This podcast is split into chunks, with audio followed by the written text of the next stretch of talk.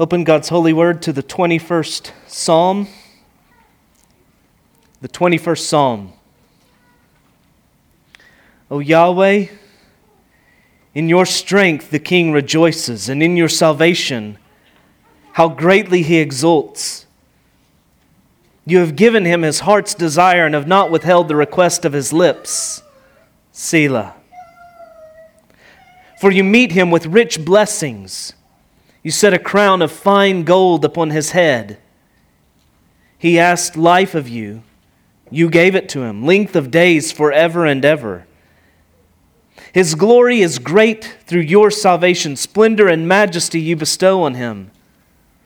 For you make him most blessed forever.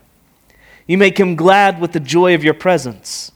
For the king trusts in Yahweh, and through, stead, through the steadfast love of the Most High, he shall not be moved. Your hand will find out all your enemies. Your right hand will find out those who hate you. You will make them as a blazing oven when you appear. Yahweh will swallow them up in his wrath, and fire will consume them. You will destroy their descendants from the earth and their offspring from among the children of man. Though they plan evil against you, though they devise mischief, they will not succeed, for you will put them to flight. Your, you will aim at their faces with your bows. Be exalted, O God, O Yahweh, in your strength. We will sing and praise your power. This is the word of the Lord. Thanks be to God. Let's pray.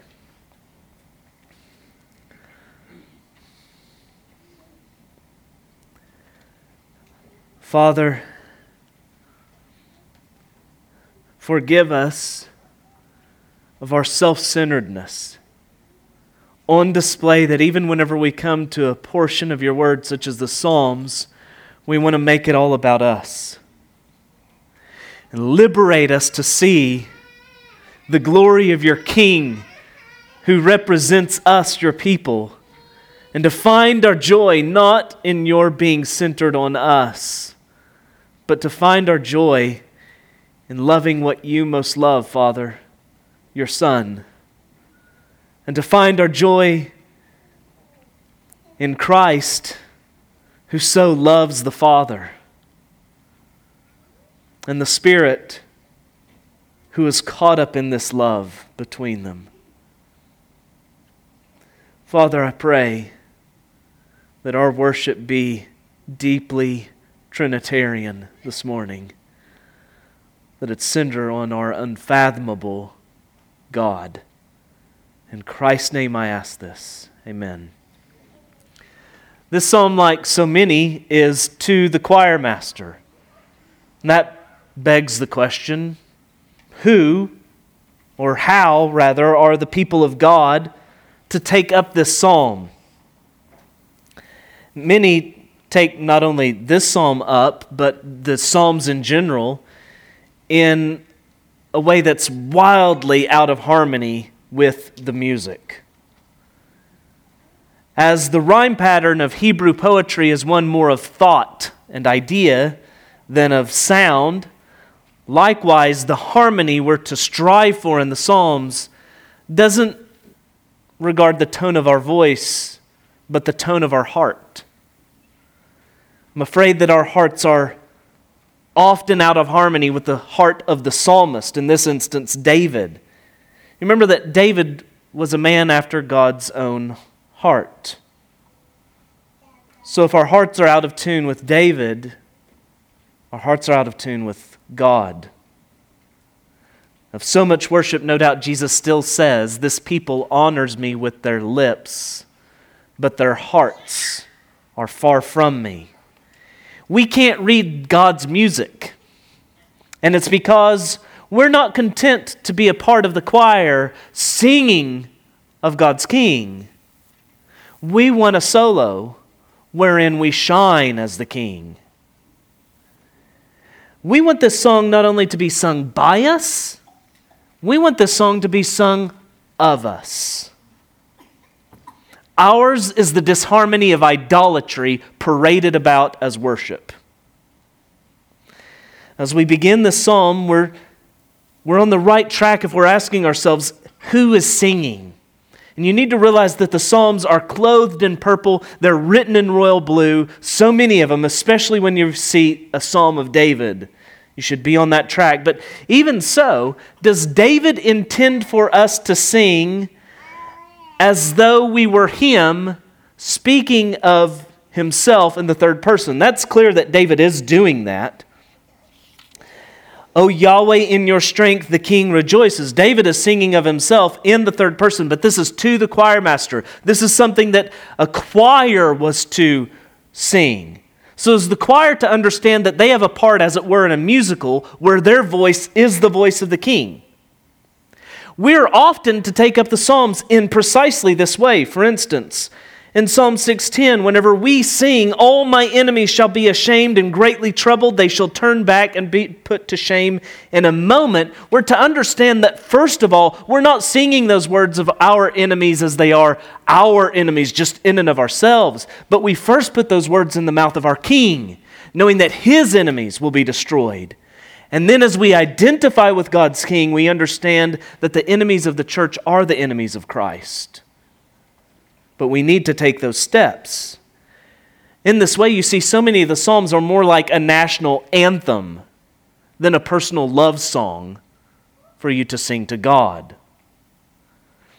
So that's one way we should understand the Psalm of David. Or could it be that the choir is being led by God's king to, as a choir, as the people of God, as Israel, as the church, Sing of God's king and his relationship to Yahweh.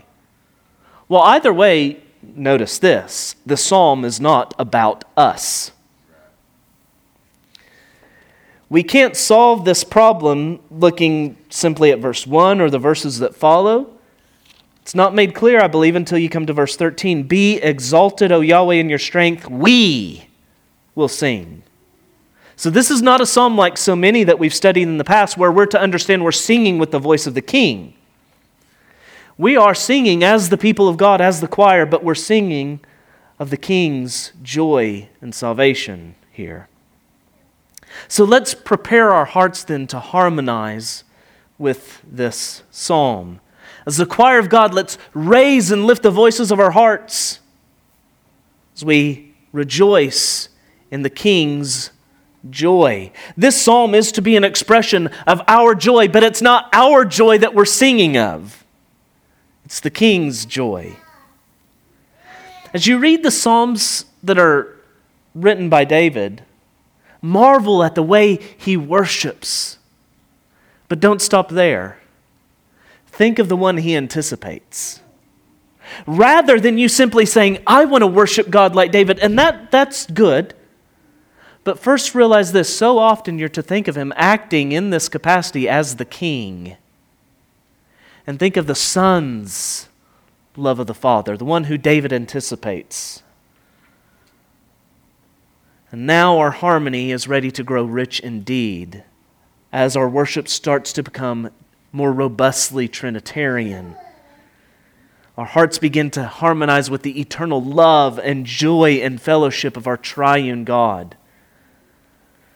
Let's take one further act of preparation. In structure, this psalm has two stanzas. Verses 1 through 7 concern the blessedness or the salvation of Yahweh's king. Verses 8 through 13, the destruction of Yahweh's enemies. Now, how do these two relate? Because it might appear as if you've got two independent psalms here. One's about the salvation of Yahweh's king, the other about the destruction of Yahweh's enemies. How do these two come together? Do they relate at all? Psalm 2 makes the answer plain. Why do the nations rage and the peoples plot in vain? The kings of the earth set themselves, and the rulers take counsel together against Yahweh and his anointed, saying, Let us burst their bonds apart and cast away their cords from us. The rule of the king of Israel, ideally, was to be the expression of the rule of God. Their rules are identified. Let us burst their bonds apart. Let us cast their cords away. They are gathered against Yahweh and his anointed, his king. And so the enemies of God are the enemies of God's king.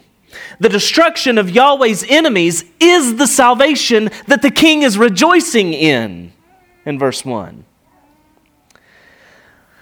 But is David so arrogant to think that the people want to rejoice in his joy. Hey, I'm happy, sing.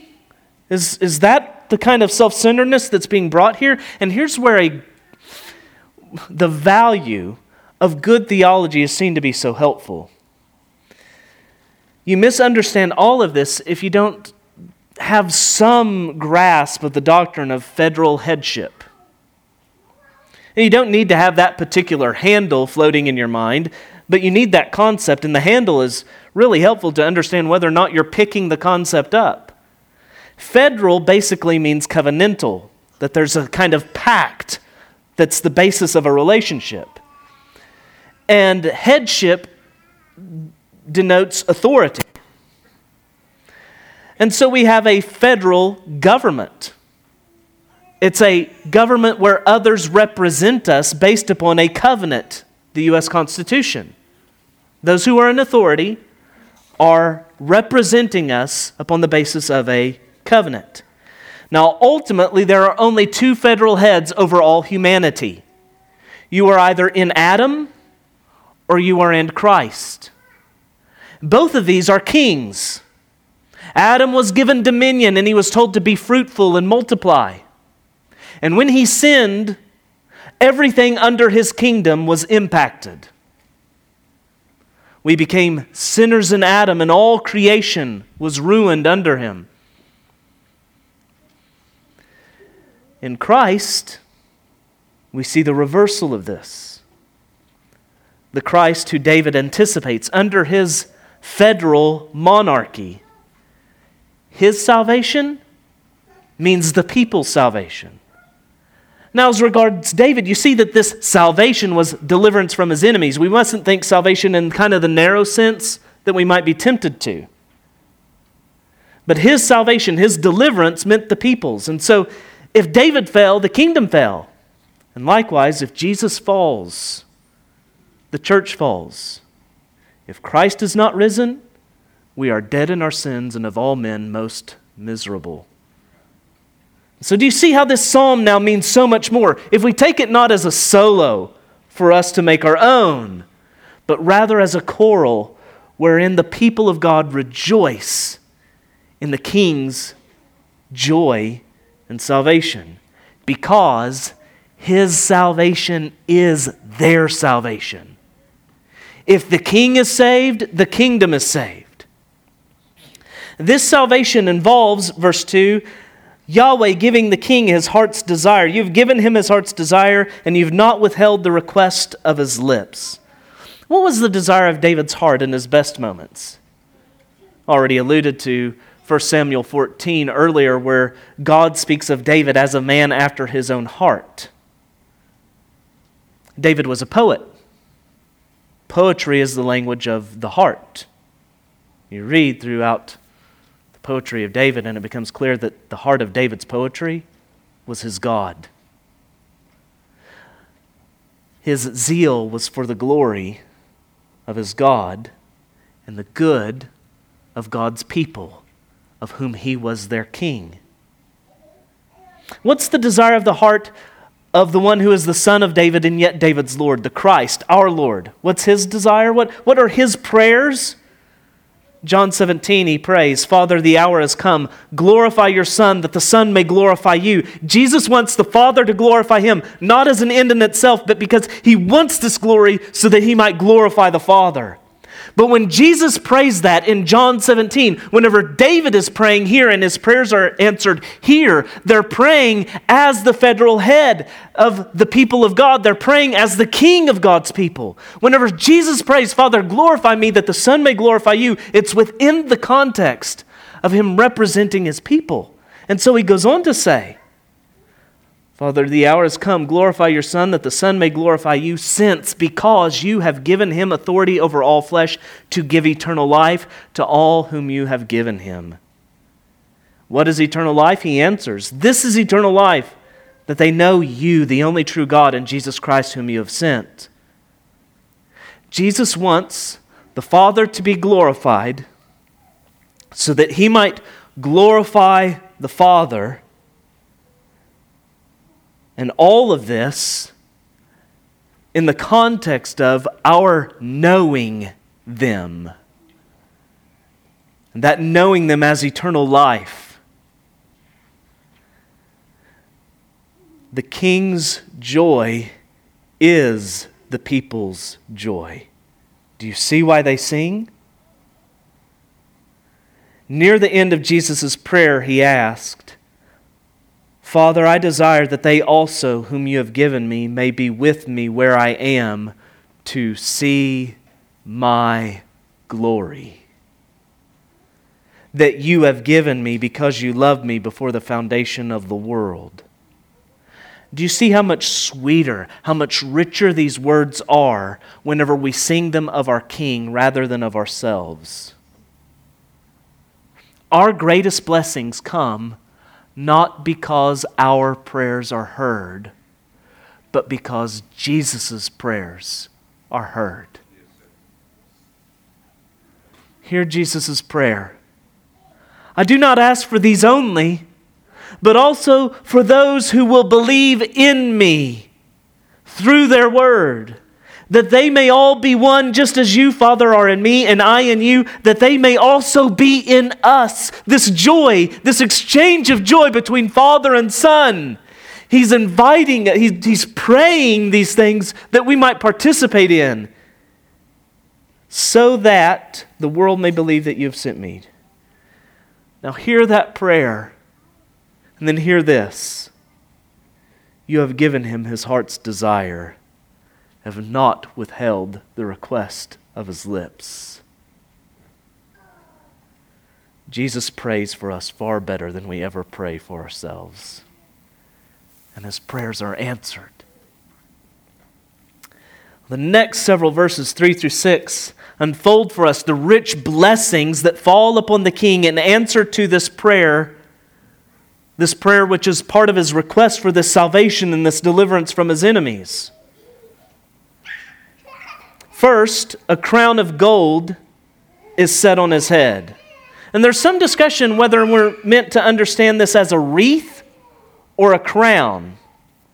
This word that in particular that's used here can be translated as circlet or wreath or garland. So are we to understand something like the Roman victor's crown after, after some kind of, he's become a champion of some sort? Or is this a crown of coronation? Is he actually becoming king? You remember in 1 Chronicles 20, 1 through 2, David already king after the king of the Ammonites is defeated, takes that heavy golden crown and places it on his own head. He already was king. This is just sort of a crowning of exaltation and triumph. Is that what is meant here, this kind of crown of gold, or is it a, an actual crown of coronation, him becoming king? Well, the Son of God, when we're considering him, is eternally king. He's always ruled, he's always reigned. But there is an exaltation there is a coronation that can only follow his salvation. That's the context of the psalm. And so we come to Colossians 1 15 through 17, and we first read of the Son's eternal rule. He is the image of the invisible God, the firstborn of all creation. For by him all things were created in heaven and on earth, visible and invisible, whether thrones or dominions or rulers or authorities, all things were created through him and for him, and he is before all things, and in him all things hold together. But then it goes on in verses 18 through 20 to speak of the king's redemptive rule. And he is the head of the body. This means he's the one who represents us. And he can do that because, as the second Adam, he took on flesh. He's the head of the body, the church. He's the beginning, the firstborn from the dead. He's, he's the beginning of new creation as the first fruits of the new creation in his resurrection. And he is this that in everything he might be preeminent. He already was preeminent and supreme, but this is talking about in his act of redemption. It goes on. For in him all the fullness of God was pleased to dwell, and through him to reconcile to himself all things, whether on earth or in heaven, making peace by the blood of his cross. This reconciliation, such that all things are made new under the redemptive rule in Christ, can only come because the king was saved, resurrected. Romans 1 4 tells us that Jesus, the Son of God, was declared to be the Son of God in power that's this very coronation, this exaltation. He's declared to be the Son of God in power according to the Spirit of holiness by his resurrection from the dead. The eternal King, infinite in glory, eternally glorious, yet because he became man as the God man, as our head, as the Christ, as the King, is then coronate, has this coronation and this exaltation, this crown placed upon him as the resurrected Christ is seated at the right hand of the Father for all enemies to be put under his feet, acting as our high priest. Second, he receives, in answer to this request, life, length of days, forever and ever, verse 4. How often do we see David crying out for life, for deliverance, speaking of his life as though he's in the pit? His enemies have surrounded him. He's crying out from the grave. In the next psalm, you'll see that the Christ, God's King, was forsaken. He went down to the pit of pits on the cross, bearing the wrath of the Father. And yet, beautiful irony. As he's bearing the wrath of the Father against the sins of his elect, never did he please his Father more. And upon the basis of that perfect trust and righteousness, the Father raised him by the Spirit of power, saying, This is my Son. David's throne is God's king is said to be a forever throne. In the Davidic covenant, we learn in 2 Samuel 7, God promised to David, Your house and your kingdom shall be made sure forever before me. Your throne shall be established forever.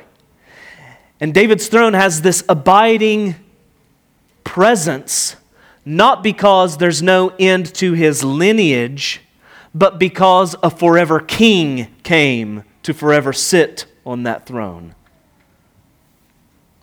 Third, God's king through this salvation is given glory, verse 5, and bestowed with splendor and majesty. Notice that this glory comes through salvation. And this is a glory and splendor that are bestowed on the Son.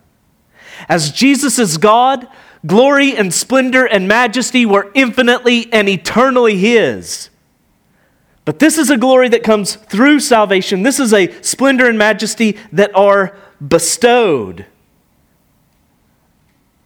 Philippians 2 8 through 10 tells us that because of Christ's humble obedience to the point of death, even death on a cross, therefore, because of that, God has highly exalted him and bestowed on him a name that is above every name, so that at the name of Jesus every knee should bow in heaven and on earth and under the earth.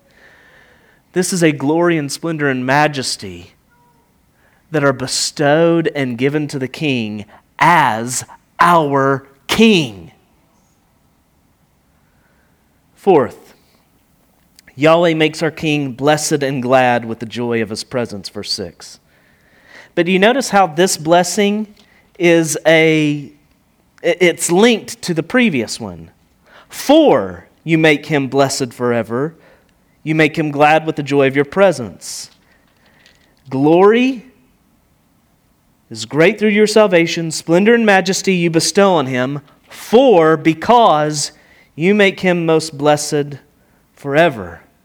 The glory and the splendor and the majesty of the Christ have their grounding in his joy in the presence of his Father. That glory and splendor and majesty that are put upon him are a reflection of the joy he has in the presence of his Father. In the 16th Psalm, God's King exclaims, In your presence there is fullness of joy. At your right hand there are pleasures forevermore. Oh, before you begin to sing that of yourself, hear God's King saying this. There's a little phrase in 1 Timothy 1:11 that's easily overlooked that brings out this. It speaks of the gospel, of the glory, of the blessed God. The good news of God's glory, and a particular glory, the glory of His happiness or the glory of His joy. There's good news that God is so joyful. Begone all presentations of the gospel that speak of God redeeming man because He was so lonely or needy that is not the truth of the gospel. The gospel is the glory, the shining forth of how happy and joyous God is in and of himself that he would give his son to invite someone not into a vacuum, but the fountain of all. God's delight in God is the infinite spring from which the gospel flows, and it is the infinite ocean into which the gospel empties. The gospel not only flows from God's joy in God, it flows into God's joy in God. And here's his joy. Psalm 45 7, we read that the king is anointed with oil, the oil of gladness, above all his companions. This is not the eternal joy of the Son this is added to that.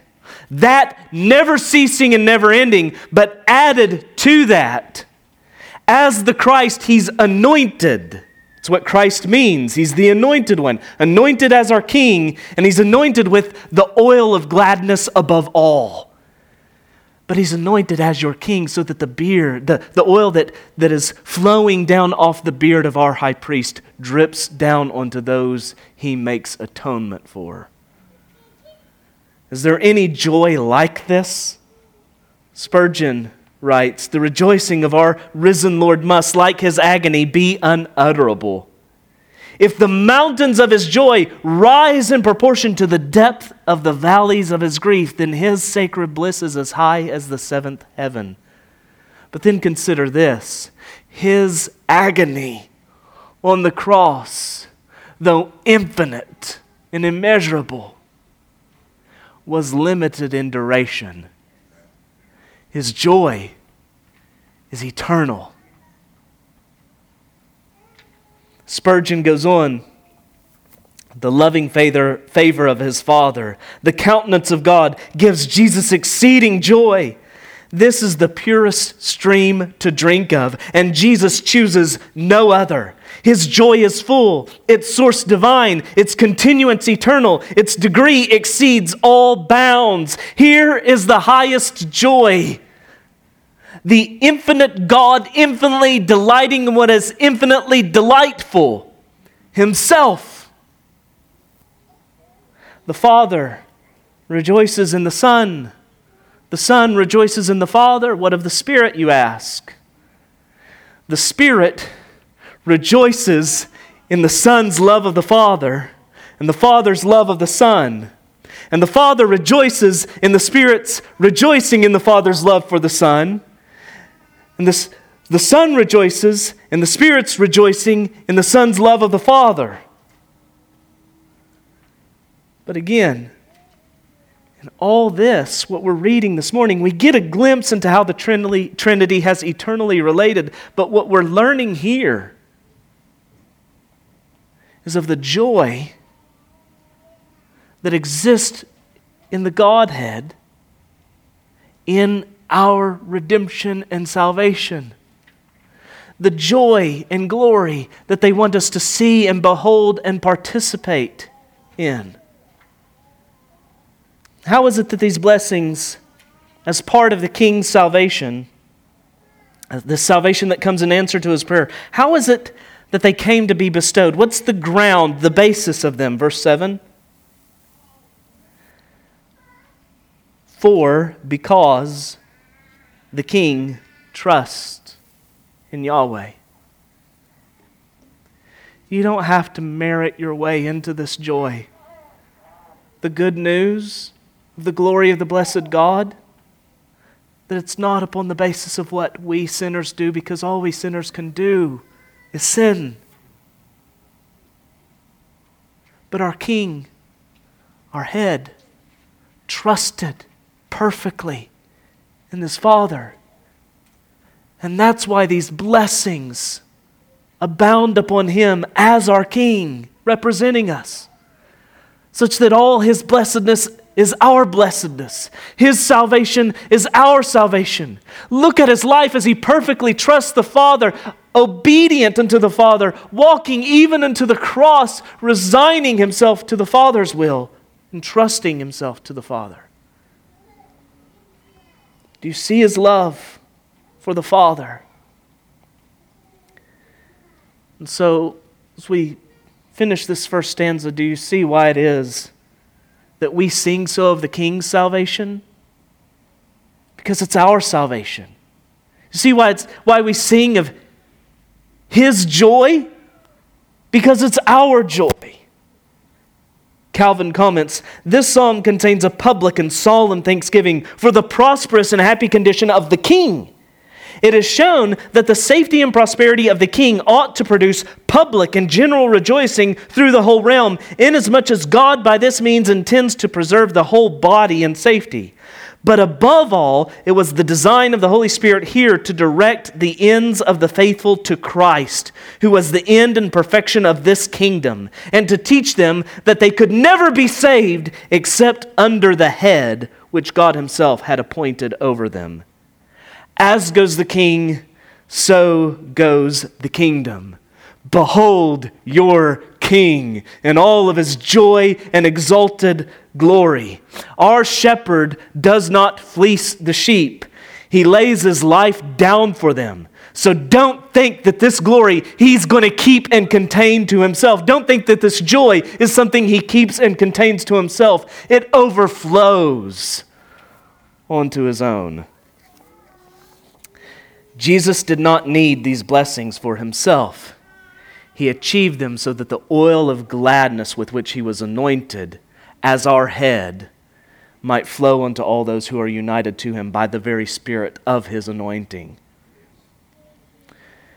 As we turn from the salvation and joy of Yahweh's king to the destruction of Yahweh's enemies in verses 8 through 13, you might notice that we move from the past tense to the future tense.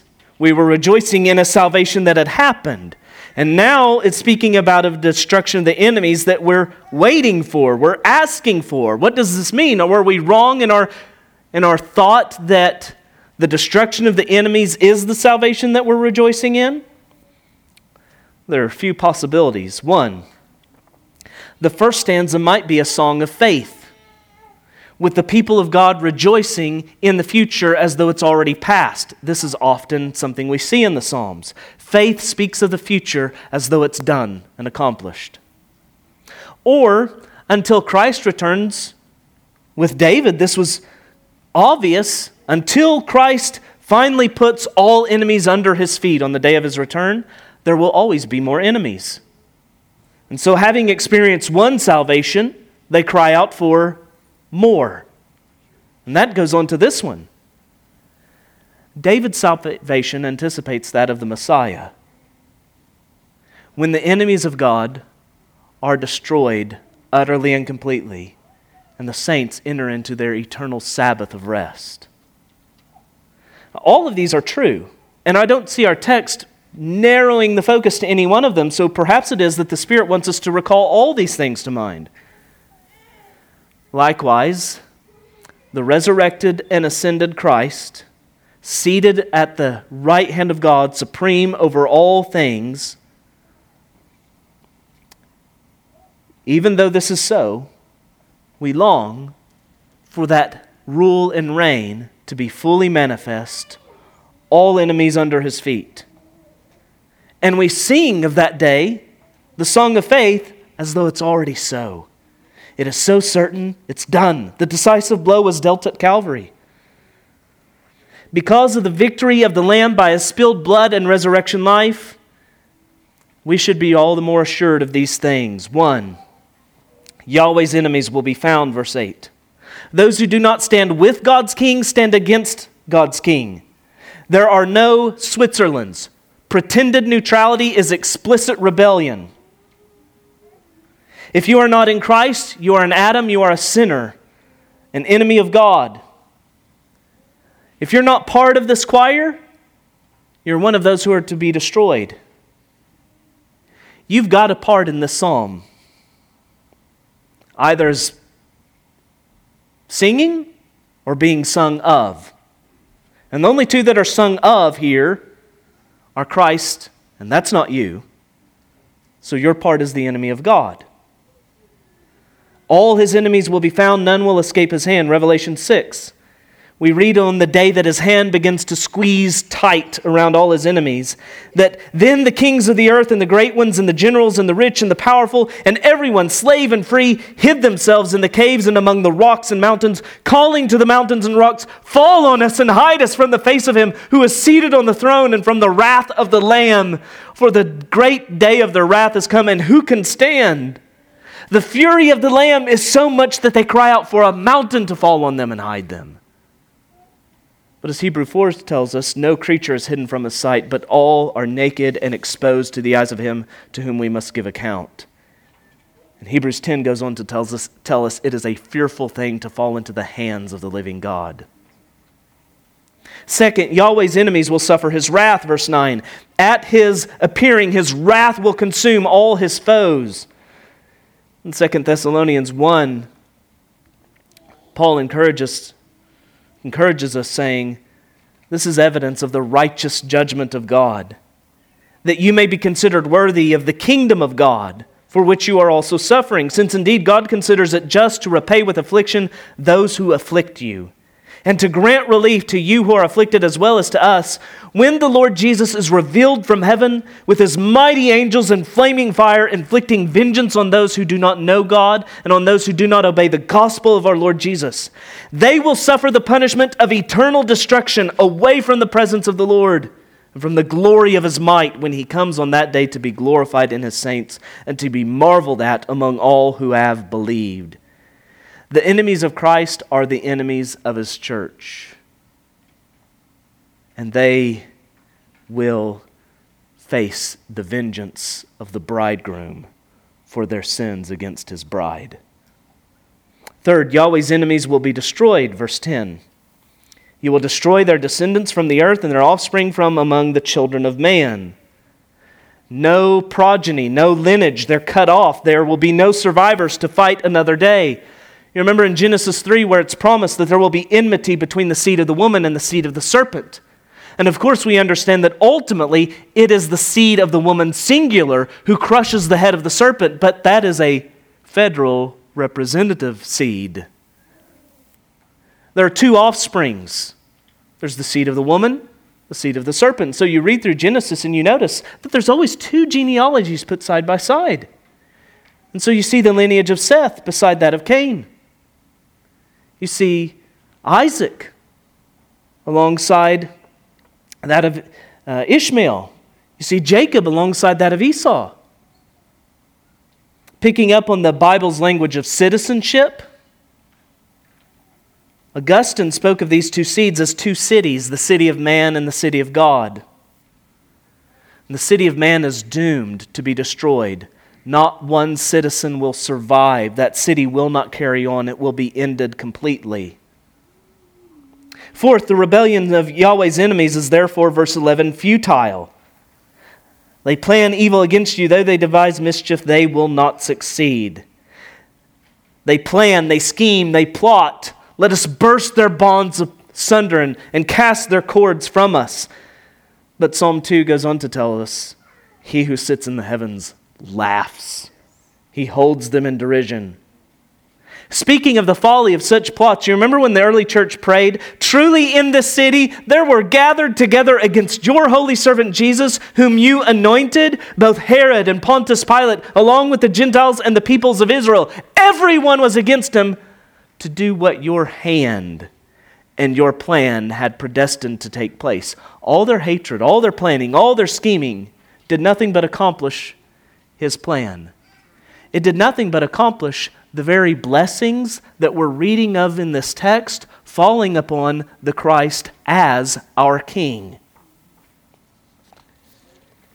At his moment, of greatest weakness, indeed, through that very weakness, Christ defeated our greatest foes.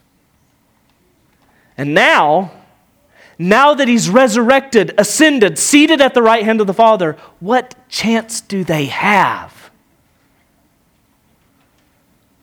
The rebellion is futile because, verse 12, for you will put them to flight. You will aim at their faces with your bows. He has not a bow, but bows. He aims for the face, and he never misses. And the choir sings of this and, and rejoices. Be exalted, O Yahweh, in your strength. We will sing and praise your power. Spurgeon comments The destruction of the wicked is a fitting subject for joy to the friends of righteousness. We pity the lost, for they are men, but we cannot pity them as enemies of Christ. None can escape from the wrath of the victorious king, nor is it desirable that they should. Saints, it is never wrong for us to long for God to be God. Let us be zealous for the glory of our King, be it by salvation or be it by damnation. He is worthy. His people will be saved, his enemies will fall, and these two destinies are linked so that the one means the other. You cannot rejoice in the first stanza of this psalm unless you own up to the truth of the second stanza. Because it is the destruction of Yahweh's enemies that will mean the final and ultimate joy of God's people in their King. May his enemies perish. May the King and his people be blessed forevermore. Sinner hear this song in terror. You're not simply a child out of harmony, you're an enemy singing a war song against this king. But know this this choir is made up only of sinners made saints by the grace of God.